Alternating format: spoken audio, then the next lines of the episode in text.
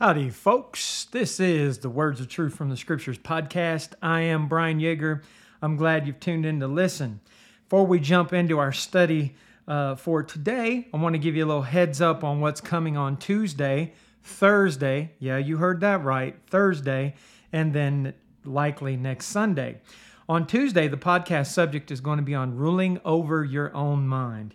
Here's a key to avoiding sin to be able to rule, to have self control in your thinking. Thursday, you remember I've announced in previous podcasts that once a month, the first Thursday of each month, one of the brethren here are planning on joining me, and we're putting together a podcast and putting it out. The first one's going to be this Thursday. It's going to be a conversation with a brother in Christ named Bill Ard, who moved here uh, from Mississippi about four years ago. We're going to talk about some interesting things about his decision to move and some of the challenges he faced. Then next Sunday, we're going to talk about Mark, Mark 8, 11 through 13, and people that are, or at least in the first century, were sign seekers and some applications that can be made to that. So I hope you'll look forward to those things and tune in to listen. Today, we're going to talk about the links that people who oppose the truth will go to. And there are questions. I know the head scratchers that I have when I study with people the scriptures and point out to them very clearly the will of God, and, and then they, they don't want to hear it. And I, I remember many years ago struggling with trying to figure out why it is that people are that way. Why are they different than me? Why, when I read something and study it through, do I want to do it, and why don't they want to do it? I want to talk about some of these things today from the scriptures. and the book of Proverbs, and it's interesting because Solomon, you know, again, I know I've said this in previous podcasts and, probably will say it going forward many a times. Uh, Solomon writes 31 chapters of wisdom, and uh, at least the way we have it broken down in the scriptures for us in chapters and verses. And yet he turns around in 1 Kings chapter 11, and his wives took away his heart from serving the Lord. Uh, how does somebody have such wisdom, knowledge, and understanding but turn away from it? Knowing right doesn't always mean doing right. Okay? But Proverbs, uh, when Solomon was doing right, he wrote by inspiration of the Holy Spirit, Proverbs 1 20 through 31, wisdom crieth without. She uttereth her voice in the streets. She crieth in the chief place of concourse, in the openings of the gates. In the city she uttereth her words, saying, How long, ye simple ones, will ye love simplicity? And the scorners delight in their scorning, and fools hate knowledge. Turn ye at my reproof. Behold, I will pour out my spirit unto you. I will make known my words unto you, because I have called, and ye refused. I have stretched out my hand, and no man regarded. But you have set it not all my counsel, and would none of my reproof. I will also laugh at your calamity. I will mock when your fear cometh. When your fear cometh as desolation and your destruction cometh as a whirlwind, when distress and anguish cometh upon you, then shall they call upon me, but I will not answer. Then shall they seek me early, but they shall not find me. For they that hated knowledge and did not choose the fear of the Lord, they would none of my counsel. They despise all my reproof. Therefore shall they eat the fruit of their own way and be filled with their own devices. So here Solomon personifies wisdom and wisdom's crying out and saying, you know, listen to me. But they turned away. They didn't want to hear it. So the laughing at their calamity, when they finally decide, I need to pursue wisdom, wisdom is not going to answer the call. Uh, people basically at times hate hearing the truth, and often those that teach it. And uh, Israel's history, Ahab was the king. And at this point in time, 1 Kings chapter 22, Ahab calls upon the king of Judah, Jehoshaphat, and wants to seek to take Ramoth and Gilead. And Jehoshaphat and him get together. And in 1 Kings 22 8, the king of Israel said unto Jehoshaphat, There is yet one man, Micaiah, the son of Imlah, by whom we may acquire of the Lord, but I hate him for he doth not prophesy good concerning me, but evil. And Jehoshaphat said, Let not the king say so. What happened in this context, you can go and read it for yourself in 1 Kings 22, is Ahab wants to take Ramoth Gilead. Uh, he consults all his prophets, which were nothing but yes men. And the yes men said, Go up and do it. Jehoshaphat had the wisdom to say, Is there anybody else? We can infer things from that, but we'll just say this. Uh, Jehoshaphat wanted the word of someone else. And the prophet that came to Ahab's mind is Micaiah. Did you hear it though? He hates him. Why? Because he didn't prophesy good concerning him. Uh, the Bible is the standard. And of course, it's what we're always going to use in this podcast, what I use in every teaching and Bible study. But then sometimes things of interest uh, happen. Uh, I like to talk to people. I like to study people. I like to think about people. In the world, that might be called psychology, right? Well, in the world of psychology, not all things are right. The Bible is always right. But one thing in the world of psychology that we're going to see that the Bible affirms is the idea of cognitive dissonance.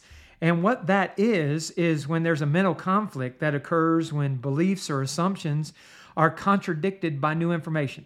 So somebody struggles in their mind because they hear something that contradicts what they have already believed or assumed. It goes on, the idea of cognitive dissonance is the unease or tension that that conflict arouses in people. So they're very uncomfortable. And what they do as a relation in relation to that um, is one of several several different defensive maneuvers. They reject that new information. They explain it away. They avoid it. Uh, don't want that new information. Or they persuade themselves that no conflict really exists. Even though something may contradict what they already believe, somehow they excuse it away as if there is no conflict at all. So here's two forms of information. I have always assumed this or have always believed this, but this other information has come about to challenge. Cognitive dissonance says, you know what? They're really not contradictions at all.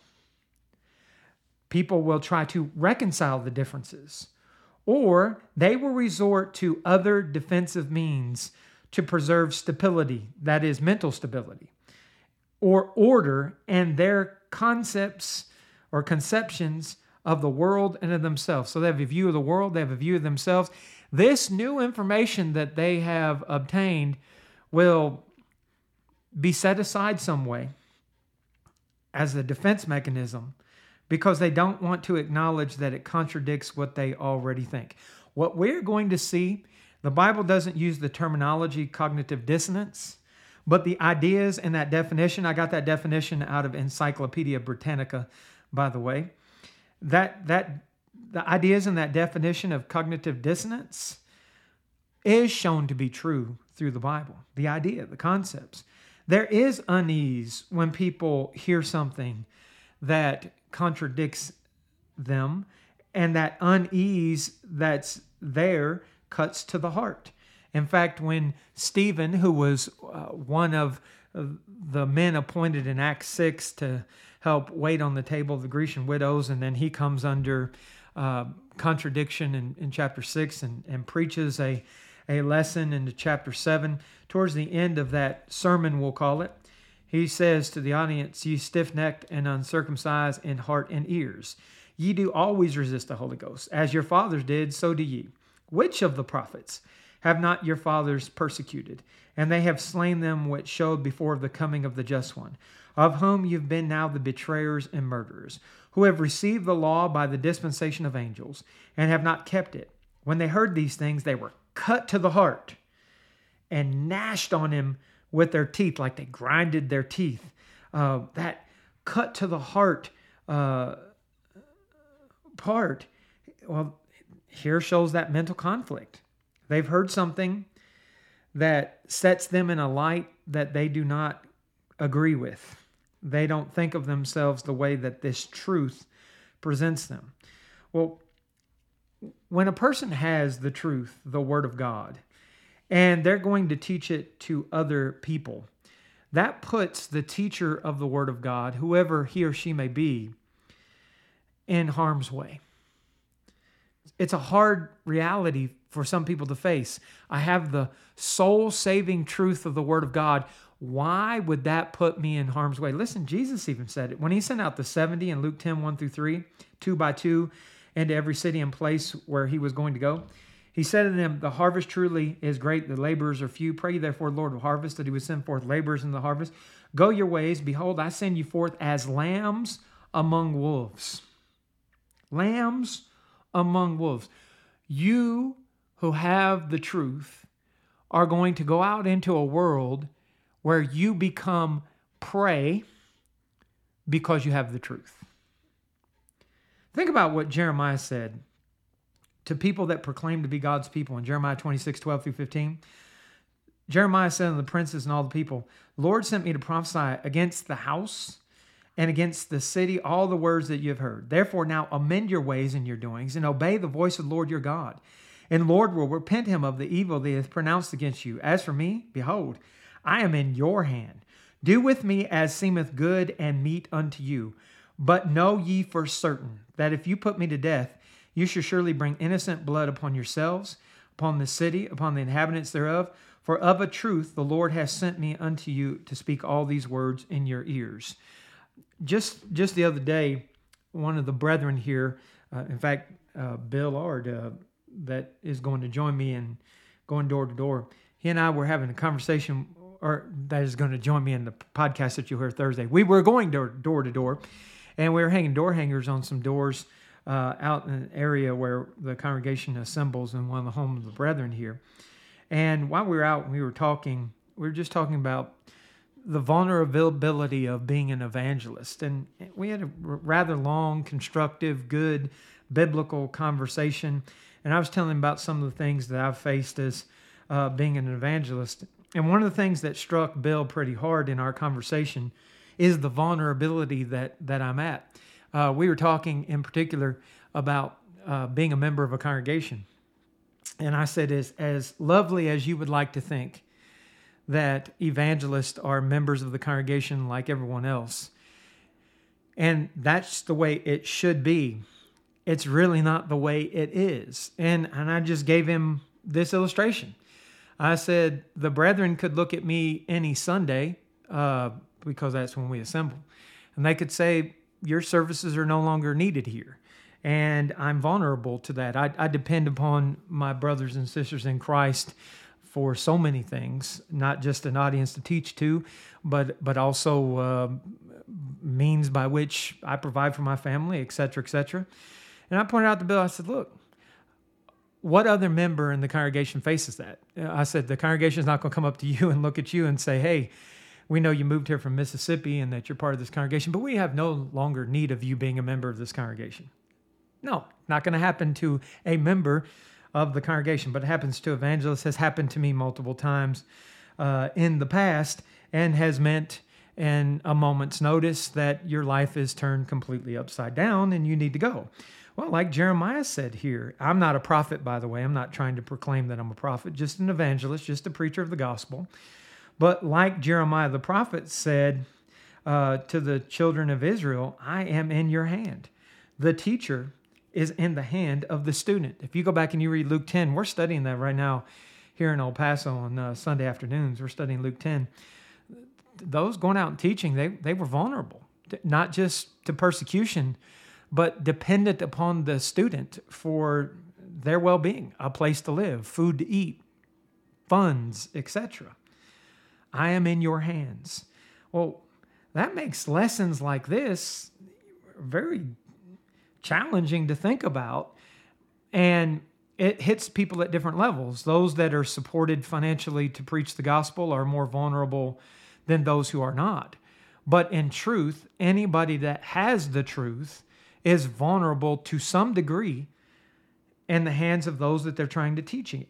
Paul, for example, in 2 Timothy chapter 2, verses 8 to 10, says to Timothy, Remember that Jesus Christ of the seed of David was raised from the dead according to my gospel wherein I suffer trouble as an evildoer, even unto bonds, but the word of God is not bound. Therefore I endure all things for the elect's sake, that they may also obtain the salvation which is in Christ Jesus with eternal glory. He, just because he preached the gospel, suffered trouble as though an evildoer. He's imprisoned at the time he's writing this.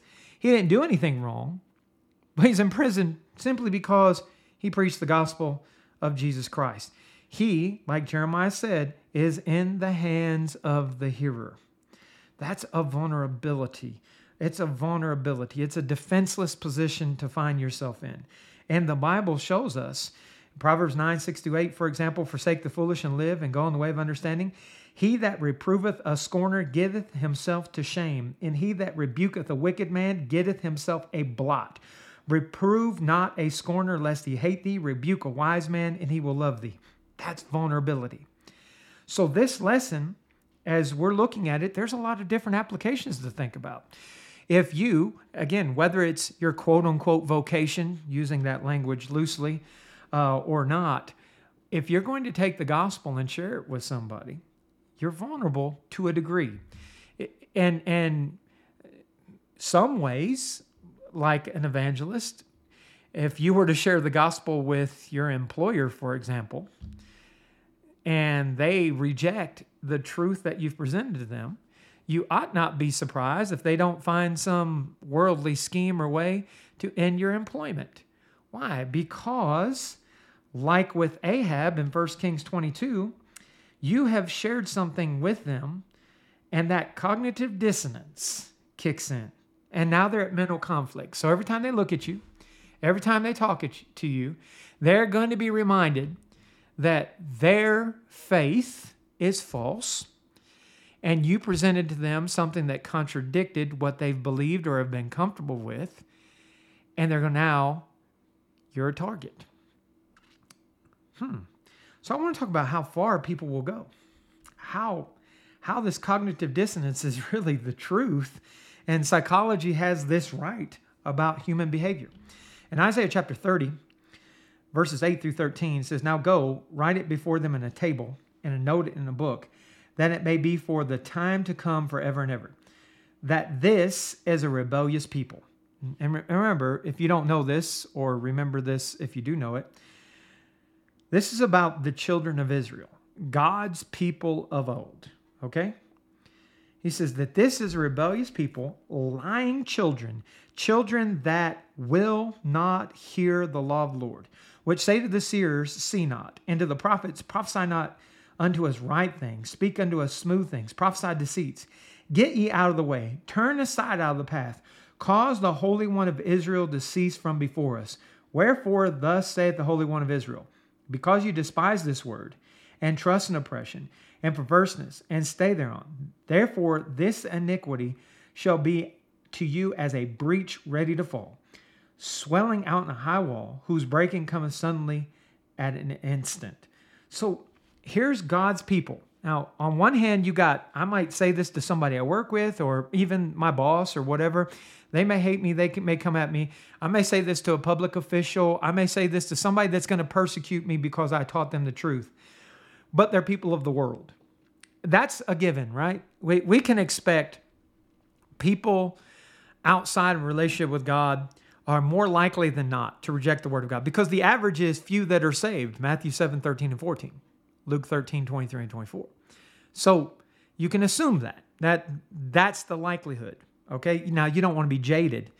You don't want to think that everybody in the world is going to reject the gospel because then you're really not going to put forth the right kind of effort. And that's dangerous. Somebody at some point in time taught you because faith comes by hearing and hearing by the word of God, Romans 10 17.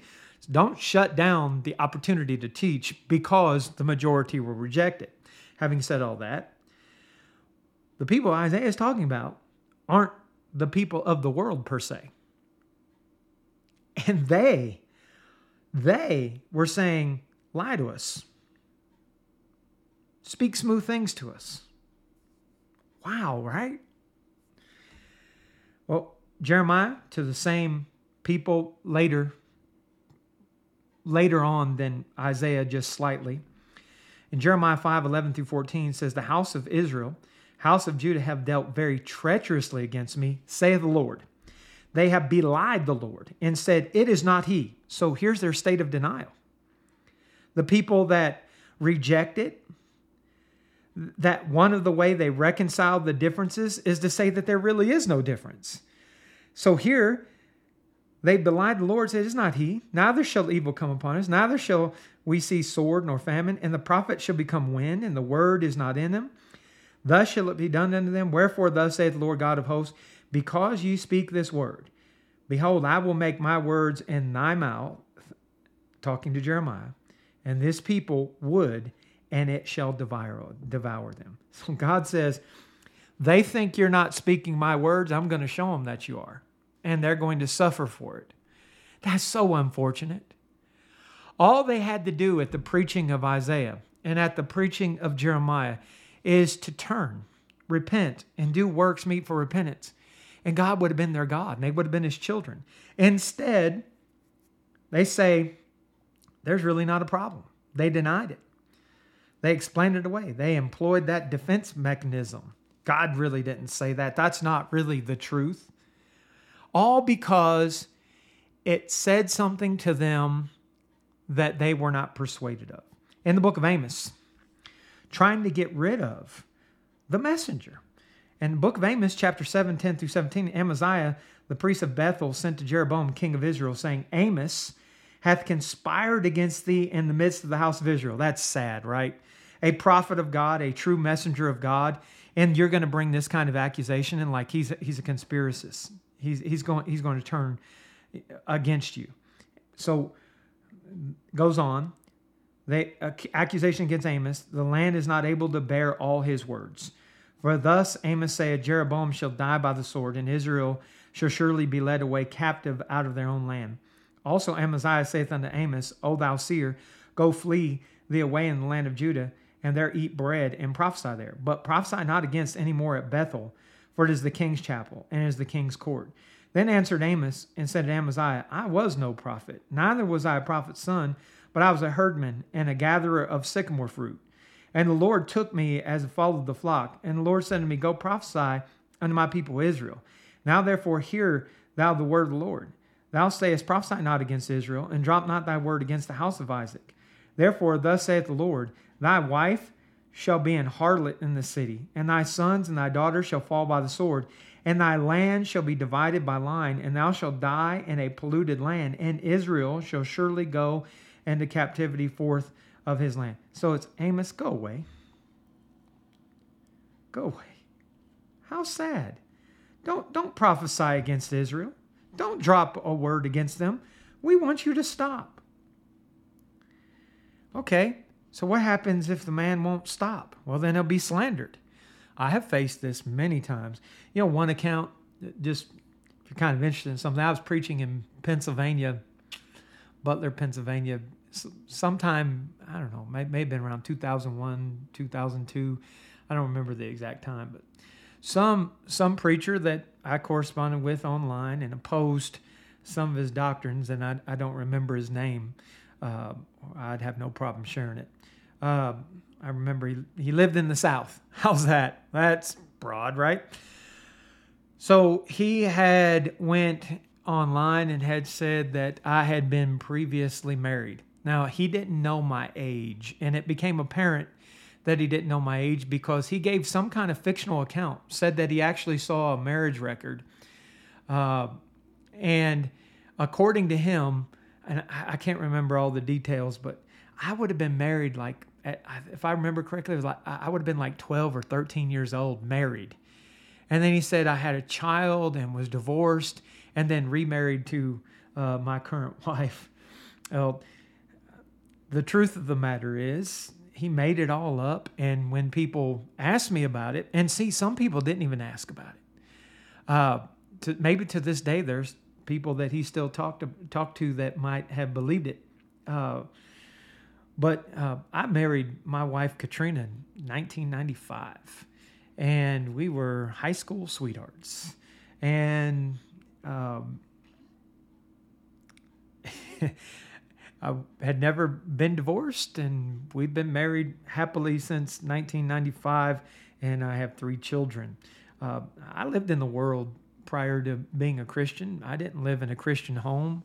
Uh, I did a lot of sinful things, and as a Christian, fell away in my youth as well. Now, when I say fell away, some of you may think that means I didn't assemble with some congregation. No, I did. I just wasn't there spiritually. I was fake and fraudulent. Um, had to repent of that, turn to God, and do works meet for repentance. I say all this to say that that uh, I have plenty of sins in my past that I have repented of and been converted from that this person could have picked up and talked about, but he chose just to make up something. Like, if you're going to slander somebody, you, you ought to be a better liar. Just saying. Uh, but that's one of many times that, that I've been slandered. Uh, and, and if you, whether you're an evangelist, an elder in a congregation, whether or not you're, you're a member, when you're speaking truth, one of the defense mechanisms is people are going to say things about you that aren't true because they have to destroy the messenger. See, people don't want to attack the message all the time. Sometimes they will. More often, they'll attack the messenger. Jeremiah 18 8, they said, Come, let us devise devices against Jeremiah. For the law shall not perish from the priest, nor counsel from the wise, nor the word from the prophet. Come, let us smite him with the tongue, and let us not give heed to any of his words. In Romans 3 8, Paul says, Not rather, as we be slanderously reported, as some affirm that we say, Let us do evil that good may come, whose damnation is just. They were saying about Paul that he said, You ought to do evil that good may come, that he was teaching what we might know as situation ethics uh, in the world today.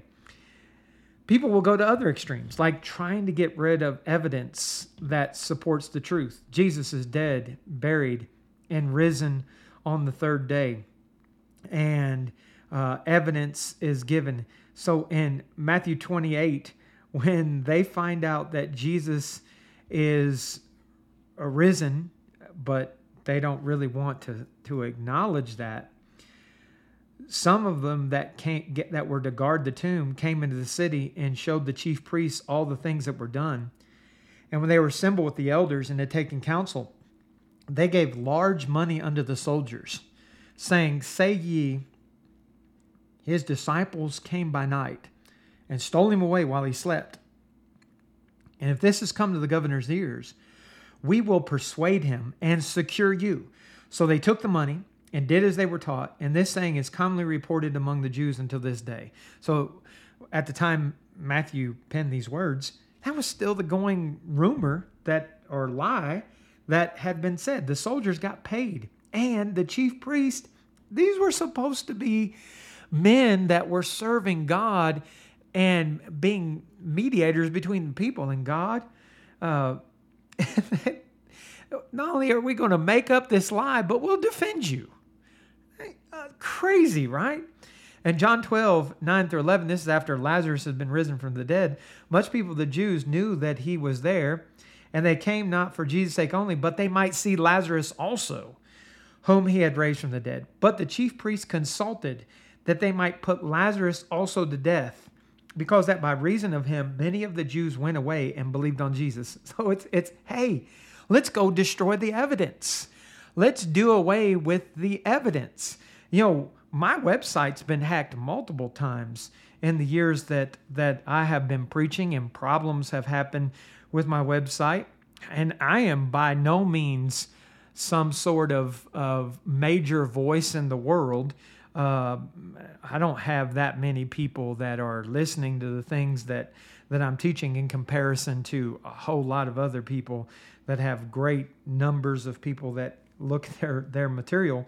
In fact, my website uh, ten years ago had hundreds of thousands of hits per month. Does not anymore. Uh, people will go to extremes to get rid of any kind of evidence especially when they see that people are listening to that evidence.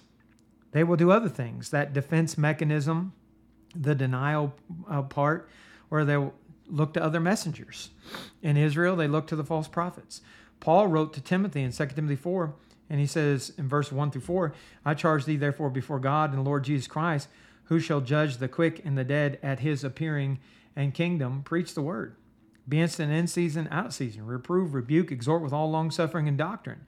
For the time will come when they will not endure sound doctrine, but after own lust shall they heap to themselves teachers, having itching ears, shall turn away their ears from the truth, and shall be turned unto fables. Look at that. Like, heap up to themselves teachers, meaning they're going to stack people up and accumulate those that teach the opposite there are so many tactics that are employed. Obviously, they killed Jesus. They, they, they killed apostles like James, beheaded in Acts 12, 1 and 2. They were going to kill the apostles in Acts 5. In Acts 5 12 through 33, just listen to this. It says, By the hands of the apostles were many signs and wonders wrought among the people. And they were all with one accord in Solomon's porch, so they're at the temple. And of the rest durst no man join himself to them, but the people magnified them. And believers were the more added to the Lord, multitudes, both of men and women, insomuch that they brought forth the sick into the streets, laid them on beds and couches, that at the least the shadow of Peter passing by might overshadow some of them. So the word of God and the miracles that were being done to prove the word of God was effective. The text goes on. There came also a multitude out of the cities round about unto Jerusalem, bringing sick folks and them that were vexed with unclean spirits, and were healed every one.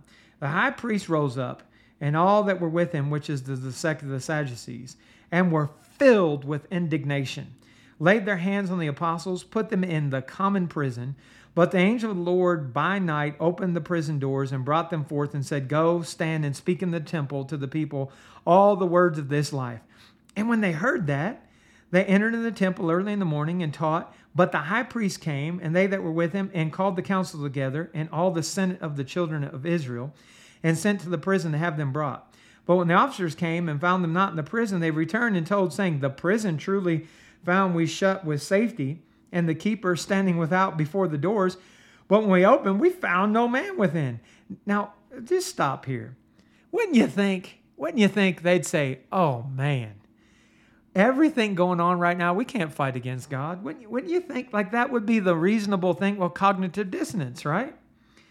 When the high priest and the captain of the temple and chief priests heard these things, they doubted of them whereunto this would grow. Then came one and told them, Behold, the men which you put in prison are standing in the temple and teaching the people. Then went the captain and the officers, brought them with, without violence for they feared the people, lest they should have been stoned. And see, they didn't fear the truth, they feared, feared the people and the politics that could be played. Text says, When they brought them, they set them before the council, and the high priest asked them, saying, Did not we straightly command you that you should not teach in his name? Behold, you have filled Jerusalem with your doctrine, and intend to bring this man's blood upon us. Then Peter and the other apostles answered and said, We ought to obey God rather than men. The God of our fathers raised up Jesus, whom you slew and hanged on a tree. Him hath God exalted with his right hand to be prince and savior for to give repentance to Israel and forgiveness of sins. And we are witnesses of these things, and so is the Holy Ghost, whom God given them that obey him. When they heard this, they were cut to the heart and took counsel to slay them. Now, Gamaliel steps in, gives some reason, but this is the second time the apostles were arrested. Chapter 4 uh, happened the first time. They're just dead set against the truth. They want to murder men just for preaching the truth. Why? Why? Well, Jesus said in John 3 19 through 21, this is condemnation. That light is come to the world, and men love darkness rather than light, because their deeds were evil. For everyone that doeth evil hateth the light, neither cometh to the light, lest his deeds should be reproved. But he that doeth truth cometh to the light, that his deeds may be made manifest, that they are wrought in God. That's one reason why. When people have pleasure in unrighteousness, like Paul, Silvanus, and Timothy wrote to the church in Thessalonica, 2 Thessalonians 2.12, that they may all be damned who believe not the truth, but had pleasure in unrighteousness. Well, here's information that contradicts my view of the world and what pleasure is and how it's okay. So they stand back. Then there's other things. Like, what about people that are happy where they are? Maybe they're in grandma's church funny little thing online that just came to mind right when I said that. Uh, maybe they they've been brought up in a certain religion. Maybe they're not quote unquote religious at all. Maybe they just like Second Thessalonians two twelve. Maybe they just have all kinds of fun being worldly and ungodly. And then here's this information that challenges me that I need to live a different way than I'm living right now. It's opposed to the way I see life in this world. Maybe Maybe they're just comfortable with the people that they're around. Maybe they just they like the crowd that they're in. And and you know, turning to Christ is going to change the people that you're around. You're now going to be part of the local church uh, of God's people. Your fellowship is going to be with them rather than with people of the world. Well, that's too much for some people. They don't want a change of, of scenery, so to speak. And John 12, 37 through 43, but though he, speaking of Jesus, had done so many miracles before them, yet they believed not on him. that the saying of Isaiah the prophet might be fulfilled, which he spake, Lord, who hath believed our report, and to whom hath the Lord arm of the Lord been revealed? Therefore they could not believe, because Isaiah said again, He had blinded their eyes and hardened their heart, that they should not see with their eyes, nor understand with their heart, and be converted, and I should heal them. These things said Isaiah when he saw his glory and spake of him. Nevertheless, among the chief rulers also many believed on him. But because of the Pharisees, they did not confess him lest they should be put out of the synagogue, for they love the praise of men more than the praise of God. Some people are just blind to the truth, no matter how clear it is before them. Other people, they like the crowd that they're in. They don't want to change that. Sometimes people have just changed the terms, right? Remember, we were talking about in the definition of cognitive dissonance, where they say there really is uh, no difference. There, you know, this isn't a contradiction. Isaiah 5:20, woe unto them that call evil good and good evil, that put darkness for light and light for darkness, put bitter for sweet and sweet for bitter. There are those people that will just change the terms. And Malachi 2.17 says, You have wearied the Lord with your words. Yet you say, Wherein have you wearied him? When you say, Everyone that doeth evil is good, in the sight of the Lord, and he that delight them, or where is the God of judgment? See, there are people that just redefine things to make it okay. They they change the meaning of right and wrong. That's terrible. But that's one of the defense mechanisms. Truth is, the person that wants to reject the truth and and or the messenger of the truth, what they fail to realize is they're not hurting the messenger. Now, maybe in a carnal sense, uh, there have been things that I've gone through in life. Eh, hey, Bill, if you're listening to this, man, our conversation's still on my mind pretty heavily. Uh, there are people that have done th- things to me in life that I, I go through and think about every day. People I love dearly and wish to see change. And of course, they caused harm in a physical sense. But the real harm is to themselves. The significance harm is to themselves. The eternal harm is to themselves. The book of Proverbs, chapter 15, Solomon, when he was wise, 31 and 32 says, The ear that heareth the reproof of life abideth among the wise. He that refuseth instruction despises his own soul, but he that heareth reproof getteth understanding. The Hebrew writer said in Hebrews 12 25, See that you refuse not him that speaketh. For if they escape not who refuse him that spake on earth, much more shall we not escape if we turn away from him that speaketh from heaven. And Hebrews, the second chapter, if you back up a, a, little bit, get a little bit of an explanation from of what Hebrews 2 or Hebrews 12 25 means, says in verses 1 to 3 of Hebrews 2, therefore we ought to give the most earnest heed to the things which we've heard, lest at any time we let them slip. For if the word spoken by angels, so looking back under the old covenant, was steadfast, and every transgression and disobedience received a just recompense of reward. Think back way back to Sodom and Gomorrah as an example there. Text then says, How shall we escape if we neglect so great salvation, which at first began to be spoken by the Lord and was confirmed unto us by him that heard by us that heard him? Excuse me. You might refuse the messenger. Maybe you don't even like him. Maybe, maybe, maybe I'll study with you in the future or have in the past. Maybe you're looking at this podcast maybe you don't like me. Maybe I rub you the wrong way. I do I do do that sometimes. I tend to be direct because I don't want to waste time when it comes to your soul. And some people don't see the love behind that. You know, open rebuke is better than secret love. Proverbs 27, 5 and 6. The Lord said to Laodicea, As many as I love, I rebuke and chasten. Be zealous, therefore, and repent. Revelation 3, 19. Sometimes people miss the love, though. But as an evangelist, I'm aware of the things that we're talking about now and have been for a very long time. I'm aware that people will oppose themselves. Now, in their minds, they may see it as opposing me. But you're not opposing me when I'm showing you the Word of God. You're hurting you and you're turning away from God. In 2 Timothy 2 24 through 26, the servant of the Lord must not strive. This is written to an evangelist, okay? But be gentle unto all men, apt to teach, patient, and meekness, instructing those that oppose themselves. If God peradventure will give them repentance to the knowledge of the truth, that they may recover themselves out of the snare of the devil who are taken captive by him at his will. If you listen to our podcast on the devil and demons and unclean spirits. You, do you remember that podcast if you listen to it? I am Legion. Right? Pun intended. The whole, I don't know what possessed me to do that. Hope you enjoyed that. Got a little giggle out of it. Uh, in 2 Timothy 2 24 through 26, it's not the devil really that's encaps- encaptured people. Um, it's that when people sin, they're doing the will of Satan, contrasting between the will of God. First John chapter 3, verses 1 through 10. Go and read that if you've missed that point. Well, as an evangelist, I, I understand when people attack me why they're doing it. They're they're trying to reject the word of God. Um, I don't. Now I feel it personal, but only because I care. Um, but I don't take it as a personal attack.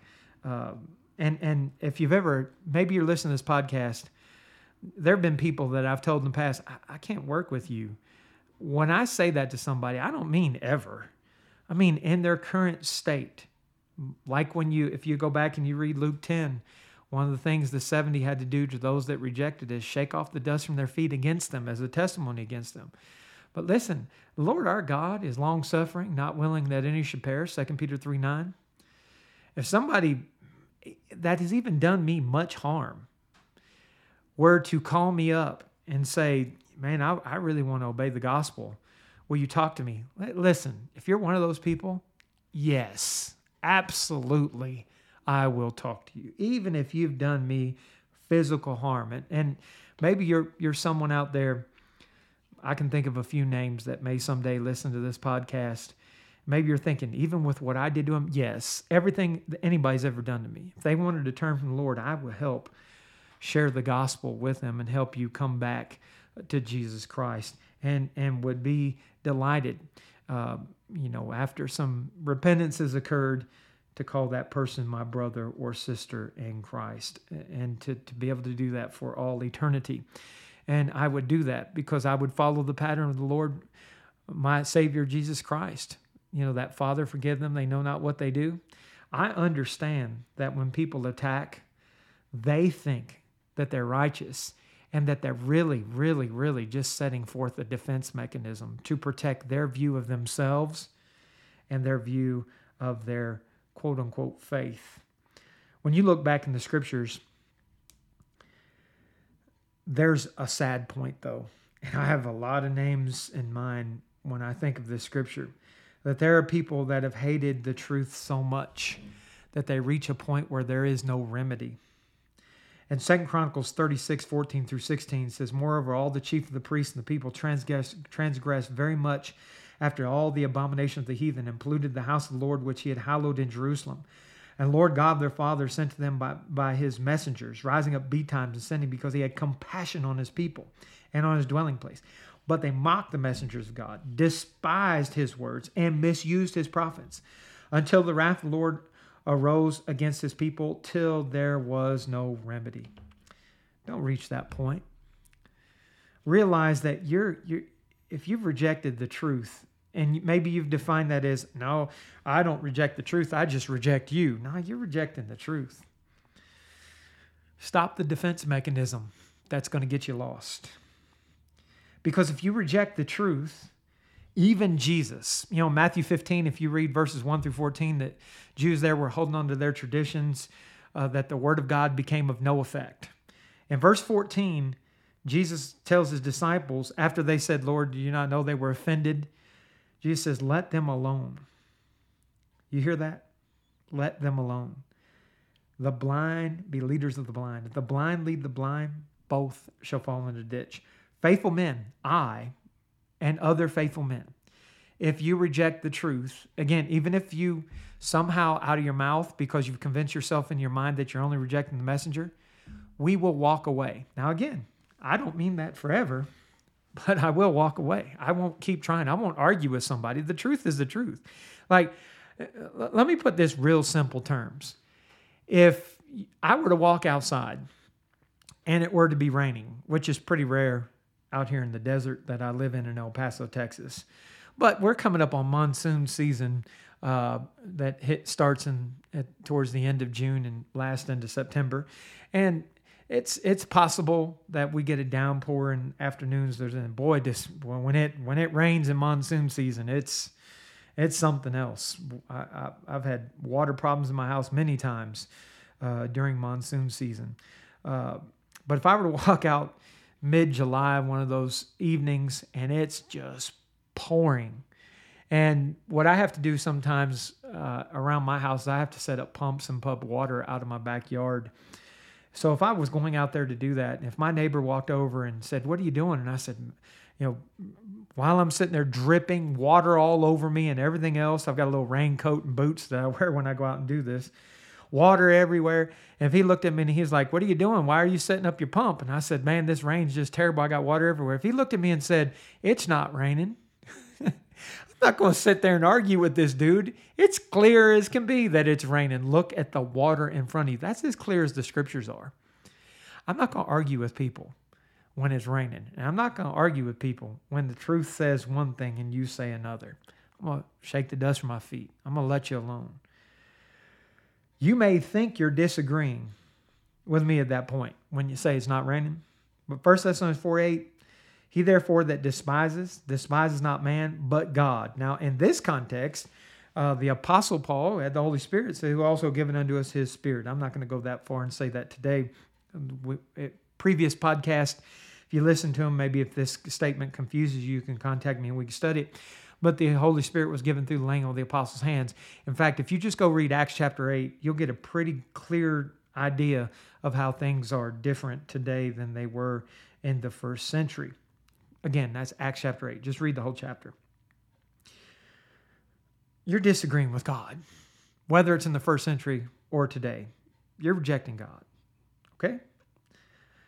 Now, with this lesson, don't just think about people that are out there. Apply this to yourself. There has to be a balance. The Bible teaches us to prove all things hold fast that which is good 1 thessalonians 5.21 it's kind of we're going to talk about the other side of this coin in next sunday's uh, lesson where we talk about sign seekers from mark 8 11 through 13 but before we get into that as application to this lesson you prove something you find it to be true hold on to it proverbs 8.33 hear instruction and be wise refuse it not don't just think about the people out there that don't listen. I'm talking to you. I'm talking to me. Test it. When you find it to be true, whether you like it or not, whether it contradicts your view or not, shouldn't matter. Hear instruction, be wise, refuse it not. Don't be a fool. Proverbs 23 9 says, speak not in the ears of a fool, for he will despise the wisdom of thy words. Don't be that person. Hear, test, and if it's true, hold fast to it. Will you do that? Don't be the person who falls prey to the human behavior known as cognitive dissonance. Don't go to an extreme length to oppose the truth or those who teach it. One thing I used to say very often out here in El Paso, especially as trying to bring brethren around to some things that they didn't know, and at that time, some of those people didn't like me very much at all. Uh, one of the things that I used to say is even if Satan, and this isn't going to happen, go back and listen to uh, Tuesday's podcast about Satan, Satan, devils, unclean spirits. This this is just an illustration, not to be taken any further than this. But even if Satan were to come in here right now, if I'm if I'm I'm sitting here in my garage, got the the door shut into the washroom and living room that I'd be able to see if the door was open. I have a table set up and I've got my laptop here, my Bible here, and I've got this microphone sticking in front of my face. If Satan were to pull up a chair on the other side, just an illustration, okay? And he were to say, You got this point that you've missed in the Bible and it's going to change whatever. And he says, You've missed this scripture. You know what? I'm not going to listen to Satan. But if he's or anybody else has pointed out a scripture I'm going to listen to the scripture. I don't care who the messenger is. I'm going to listen to the scripture. Would you? Maybe you don't like the messenger. So what? It's the message, the word of God that saves, Romans 1:16. Listen to that.